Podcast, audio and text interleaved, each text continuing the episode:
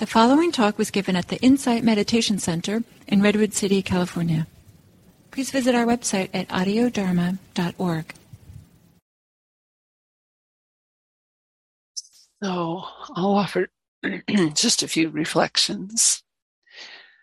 Um, one of the things I've been uh, reflecting on lately that I really love is that not only did the Buddha teach uh, ways to come to the end of suffering, but he also taught us um, how the stress, suffering, and dissatisfaction are constructed within us. And he uh, taught a factor of how to work with this called right effort.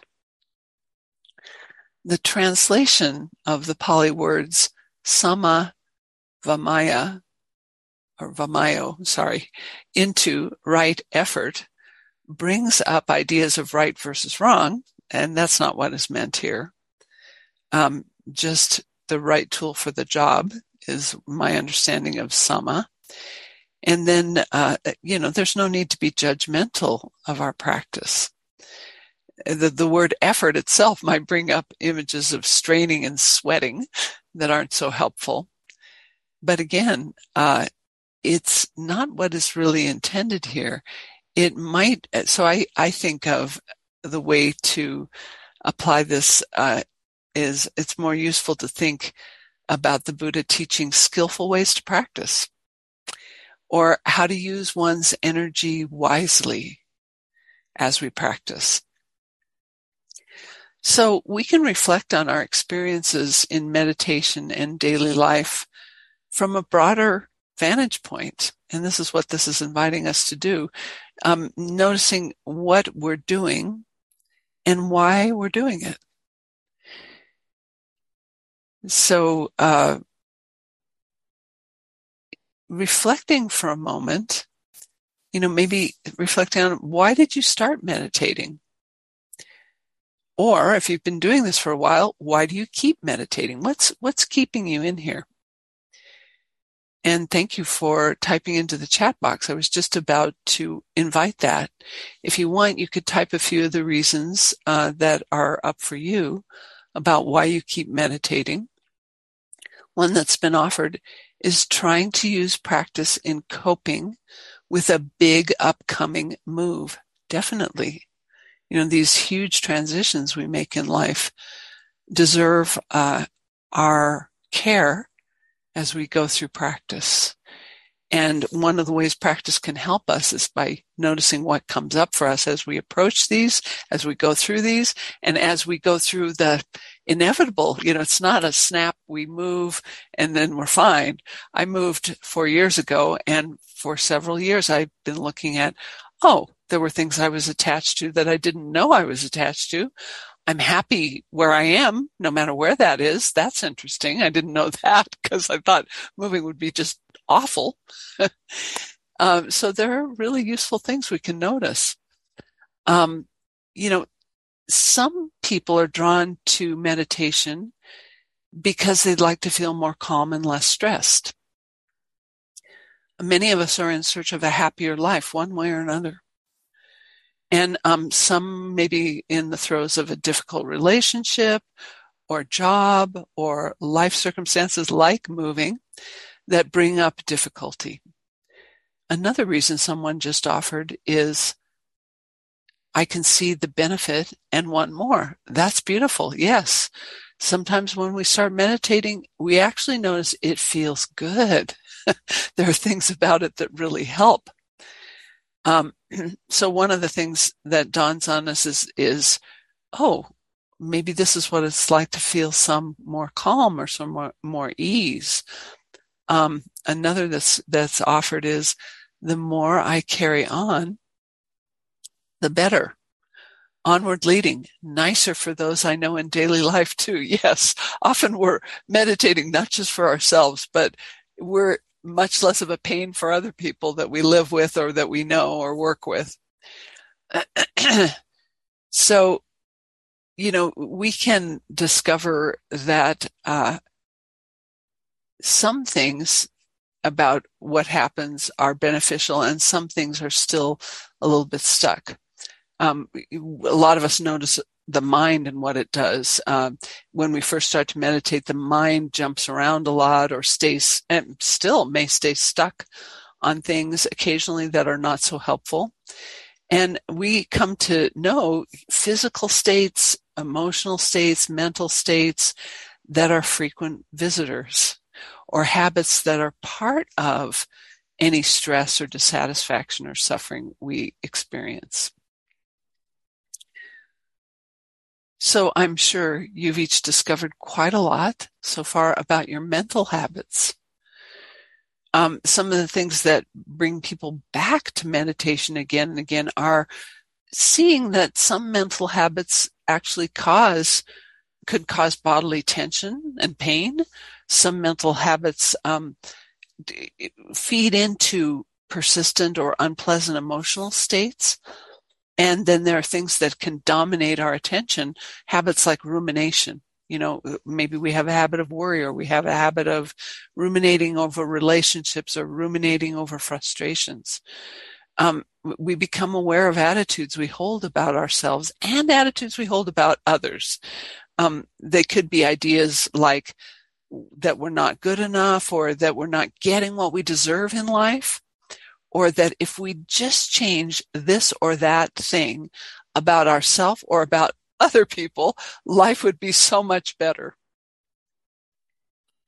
So over time, we become aware of our own mental habits. You know, this is part of the value of continuing to come back to practices. We see what the habits are. We see the helpful ones that are really like, okay, this is a really nice calm. This is helpful. What's happening now is good. Uh, some of which happens on the meditation cushion and some of which happens in daily life.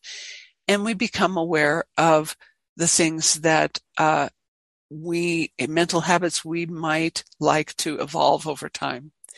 So, for example, uh, craving, wanting pleasure or comfort. I mean, we, we all are probably slightly addicted to comfort. Um, or we, you know, wanting things to be, be the way we want them to be. That's a very common human desire. Um, but we can get hooked on it. Uh, we may find that we are aversive. There are things that we wish were different. We may push unpleasant things or people away. We may f- experience some confusion. And all of these discoveries, even though sometimes we're dismayed at how many things we can discover with uh, our practice that don't feel like good news, they're so valuable. They're completely necessary for us to know. So, for example, if you go to a doctor, um, if they don't thoroughly explore what is what the illness is by asking a lot of questions and observing your physical state, if they don't first diagnose what's wrong with you, they can't offer the proper, proper remedies to setting healing in motion. I, I've been, my heart has been aching lately for someone I know who has been through five months of receiving a wrong diagnosis, you know, and being told, oh, you know, take some Tagamet only to find that there's cancer there. So this process of exploration for us is very important to know as much as we can know about what's coming up in daily life and what's coming up in practice. It's how we diagnose what is ill at ease in us and also how we discover what the path of healing, the path of, you know, really living a happier life is contains. So what we're learning about all these habits that come up that we see um, is the first part of what I'll call skillful practice. So there are two tasks that we devote a ton of time to um, over over the days, months, years of practice. One is to notice what's happening that is unwholesome or unskillful. And two is to learn how to prevent what's unwholesome or unskillful from continuing to arise. So if we want to plant a, fa- a flower garden, uh, you know, we first have to ready the ground. We have to pull up all the weeds that in certain patches. I'm, I'm looking at my backyard right now and wanting to xeriscape it. And there's an area where weeds just continually grow. So I know I'm going to have to do a lot of work there, pulling up weeds. and preparing the soil to be conducive for nourishing these xeric plants that I'd like to put in. You know, I'll have to catch uh, and pull up any subsequent weeds early so they don't choke up, choke out the plants. And um, if you're like me and and you enjoy, this is not a xeric plant, but and I probably won't be planting them, but I enjoy roses. And if you cultivate roses, you know you have to keep the area around them free of dead leaves and other debris that could foster fungus and things like that. And you have to, it's good to mulch the ground to keep the water, the precious water in, nutrients in, and prevent wheat, more weeds. So we're doing very similar tasks in noticing and removing anything that's unwholesome and learning how to prevent dis-ease in our bodies, our hearts, and our minds. So how do we how do we do that? How do we prevent it? Um, Sayadaw U Tejaniya writes, there are two means by which unskillful mental qualities are uprooted. One is that you simply become aware of them and they naturally disappear. In this case, awareness does the work. The other way is that understanding arises about whatever unskillful root quality is present. So the cause of the disease. In this case, wisdom does the work. When he points to this first way of simply becoming aware of unskillful mental qualities and they're naturally disappearing through awareness doing its work, it's good for us to explore that a little together. Um, that might not be readily obvious, but maybe you can remember occasions when simply noticing something or being aware of it actually it can fall away maybe simpler things. Like uh, my spouse and I uh, had one that we used early in our marriage. Whenever we would start to quibble about something, we'd realize it wasn't worth getting entangled with, and we would joke about hitting the reset button. And sometimes we'd mind p- picking up a remote control and pressing rewind because we're like, oh no, it's not, it's not worth it to go down this road. Um, so that's one example. Or perhaps you catch yourself starting to fight with discomfort in the body during a sitting. I'm guessing most people have, have felt a little of that. And instead of continuing to fight it, you deliberately relax as much as you can and maybe breathe in and out of the area of discomfort. And amazingly, sometimes the discomfort will fall away. Maybe not quickly or maybe quickly. It depends. So it's worthwhile as we develop skillful practice or work with this maybe this week to notice any of these minor things that come up and that can be dropped by simply being aware of them, whether it's in a sitting meditation or it's in daily life. I think you'll be surprised how many things are actually like that, where you make a choice. However, that said, there is a lot of unwholesome stuff that stands in our way that must be noticed again and again. Uh, we may need to become aware of a, an issue repeatedly and learn a lot more about what's going on and explore to figure out the root cause. So this is what Sayadaw is talking about when he says wisdom does the work. An example would be craving for sense pleasures. When we believe that we must have something a certain way or we must have something pleasant in order to be happy. So for a long time, I was engaged in a pattern of overwork during the week and collapse on the weekends. So often when I collapsed, I would binge watch TV or Netflix um, convinced that it would help me rest and relax. I, I really believe that. Over time, though, I started to realize that it wasn't restful to do that. I'd actually feel tired afterwards. But that process of, you know, craving and reaching for pleasure after pleasure, like program after program, is greed. The root cause is greed. And ultimately, it's exhausting particularly because it never fills the black hole of longing for something better, that greed. Um, I had to do a lot of exploration to further understand the unwholesome roots of my overwork. It had all three roots greed for approval, to make life be the way I wanted it, to attain certain things, aversion for uncertainty, you know, Uh, aversion in the form of wanting to control things or keep fixing parts of myself that I thought weren't good enough. There's plenty of aversion and delusion, believing that I could control circumstances in certain ways to make them turn out well. Or by thinking about things really hard, by ruminating like crazy, I could solve relationships, you know, dilemmas that arise between people. So, you know, I'm probably a slow learner, but it, this took me decades to figure out because it was really a complex mix of all three unwholesome roots.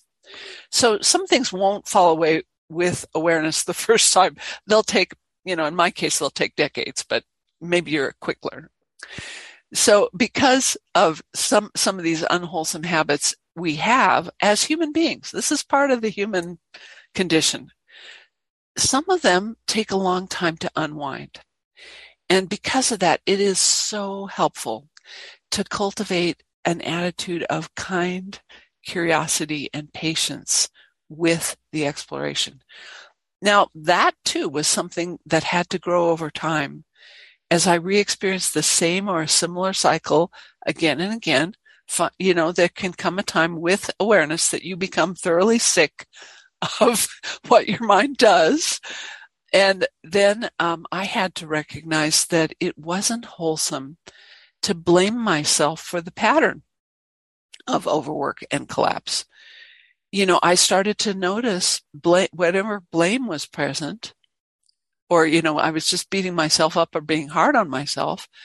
I had to release it in favor of exploring more and understanding more and saying, okay, you know, this strategy isn't working. What the heck is going on here? Uh, the Buddhist teacher and author Tara Brach has a useful memory device for a process that can help us RAIN, the acronym RAIN, R-A-I-N. Some of you know this one. R for recognize what's happening. A for allowing and accepting that it is here in order to I investigate it, explore it, get to know it thoroughly. And N for not identifying all of that with I, me, and mind, who I permanently am. N also for nourishing, finding something more wholesome to support you during this process that can take time. Uh, the acronym is so close to what we've been doing in these Tuesday morning meditations. We receive experience and awareness. We recognize it and know it. We allow it breathing room. We relax with it, which is nourishing, in order to uh, know what is most obvious as it arises persists, passes as experience flows by. And by practicing this, this way that we do, we can notice one by one the unwholesome habits of mind that cause our stress, dissatisfaction, and suffering. And we can start to prevent them from arising. So how might we prevent them? That's the second part of skillful practice. Very important. One thing, we need to get to know them so well by witnessing them in awareness and exploring them in all these different manifestations because things are tricky. They don't just show up one way. They show up all these different ways in our lives on the cushion and off the cushion. But over time, we start to be able to see an unwholesome state coming from a distance. So, for example, Another thing, another bad habit along with collapsing for me was craving sweets. So that, or munching on snacks. That's another unwholesome form of greed for sense pleasures I experienced. It wasn't obvious. It, it felt good. It tasted good, you know. So over time, I learned to see it coming. That when I was tired or get, getting hungry or frustrated if I have the first thought of eating something, some junk food, I've learned to stop the thought right there and turn the mind towards some wholesome combination of protein and carbs that would provide a little nourishment. Um, or we might be able to feel the presence of an unwholesome state and be able to sense into it and know, I don't want to go down that same old rabbit hole. I know it doesn't lead anywhere good. So after we become well familiar with our unwholesome habits, we can feel like, oh yeah, I see where this is going. No, no. And this starts to free us up to choose something more wholesome. Another important way to prevent the arising of unwholesome states is called guarding the sense doors. So this relates to what I just shared about watching for sens- sensations, felt senses in the body of fatigue and thinking of eating junk food. Guarding the sense doors means attuning the awareness to catch the earliest possible appearance of a sight, a sound, a smell, a taste, a feeling in the body, or a thought of something that you know to be unwholesome. If you can notice it early, it's much easier to uh, be aware. Ah, this is unwholesome, and and even recognize this is greed, this is aversion, this is delusion, and to choose an, a wholesome alternative. You can feel it arise, feel the energy kicking around in you, whatever that energy that is, it could be it's something dragging you down or it could be something jangling you or whatever that energy is. And also feel the tendencies it has, like it may have tendencies towards certain thoughts or tendencies towards certain actions. Um, so if you can see those, you don't have to indulge them. You can just watch it ping pong around inside and see it pass however quickly or, or long a time that takes. So perhaps this is why Sayadaw U Tejaniya wrote, yogis come to me and say, you're always telling us, watch the mind, watch the mind, but I can't see the mind. They don't see it because they're looking for something special. The work is simply to be aware of what is being perceived at each one of the sense, excuse me, the sense doors, seeing, hearing, tasting, touching, smelling, thinking in this moment. That is all. That's what he writes. So it's all these, these six senses that get us caught. And by contrast, if we don't catch what's being perceived at the sense doors early, you know this, you, it just, the train leaves the station. You get caught in thinking that actually perpetuates the greed or feeds it perpetuates the aversion, perpetuates the delusion, and it actually takes much more energy and effort then to see it, explore it, and trace it back to the unwholesome roots or the hindrance that prompted it. So we use less energy if we catch things early, more energy if we catch things late. We can still catch them, and there's value in catching it.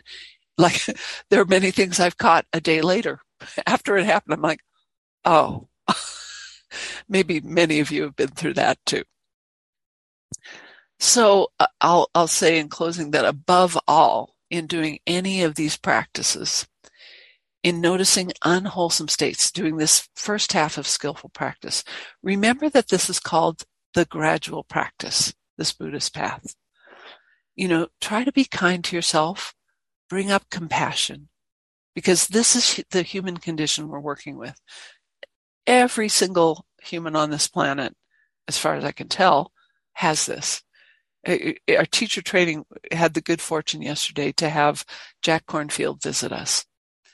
And he was sharing that even, you know, he, he was naming some famous meditative uh, wonders that you know, some famous leaders. He says, they still get mad. I've watched it. I've seen them get mad. They get angry. They still suffer from hindrances. And that in a way was really fascinating to hear because it reinforced again, this is human stuff. As long as we're living on this planet, there's stuff that comes up for us. If we can be kind, if we can bring up compassion and just recognize this is a lifelong practice for most of us. Every step we take is leading in the right direction. It's leading in the direction of freedom. It's making life just a little bit more understandable or clear.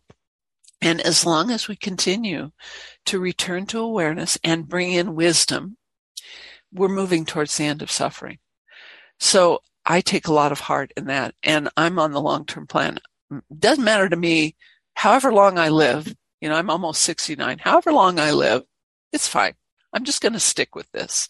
And I've noticed over the last 19 years, it does make things better and happier and happier. And that's fine with me. I'm signed on. so thank you. I hope these comments are helpful. And um, now we have time uh, for your comments, questions. I'm going to turn off the recording.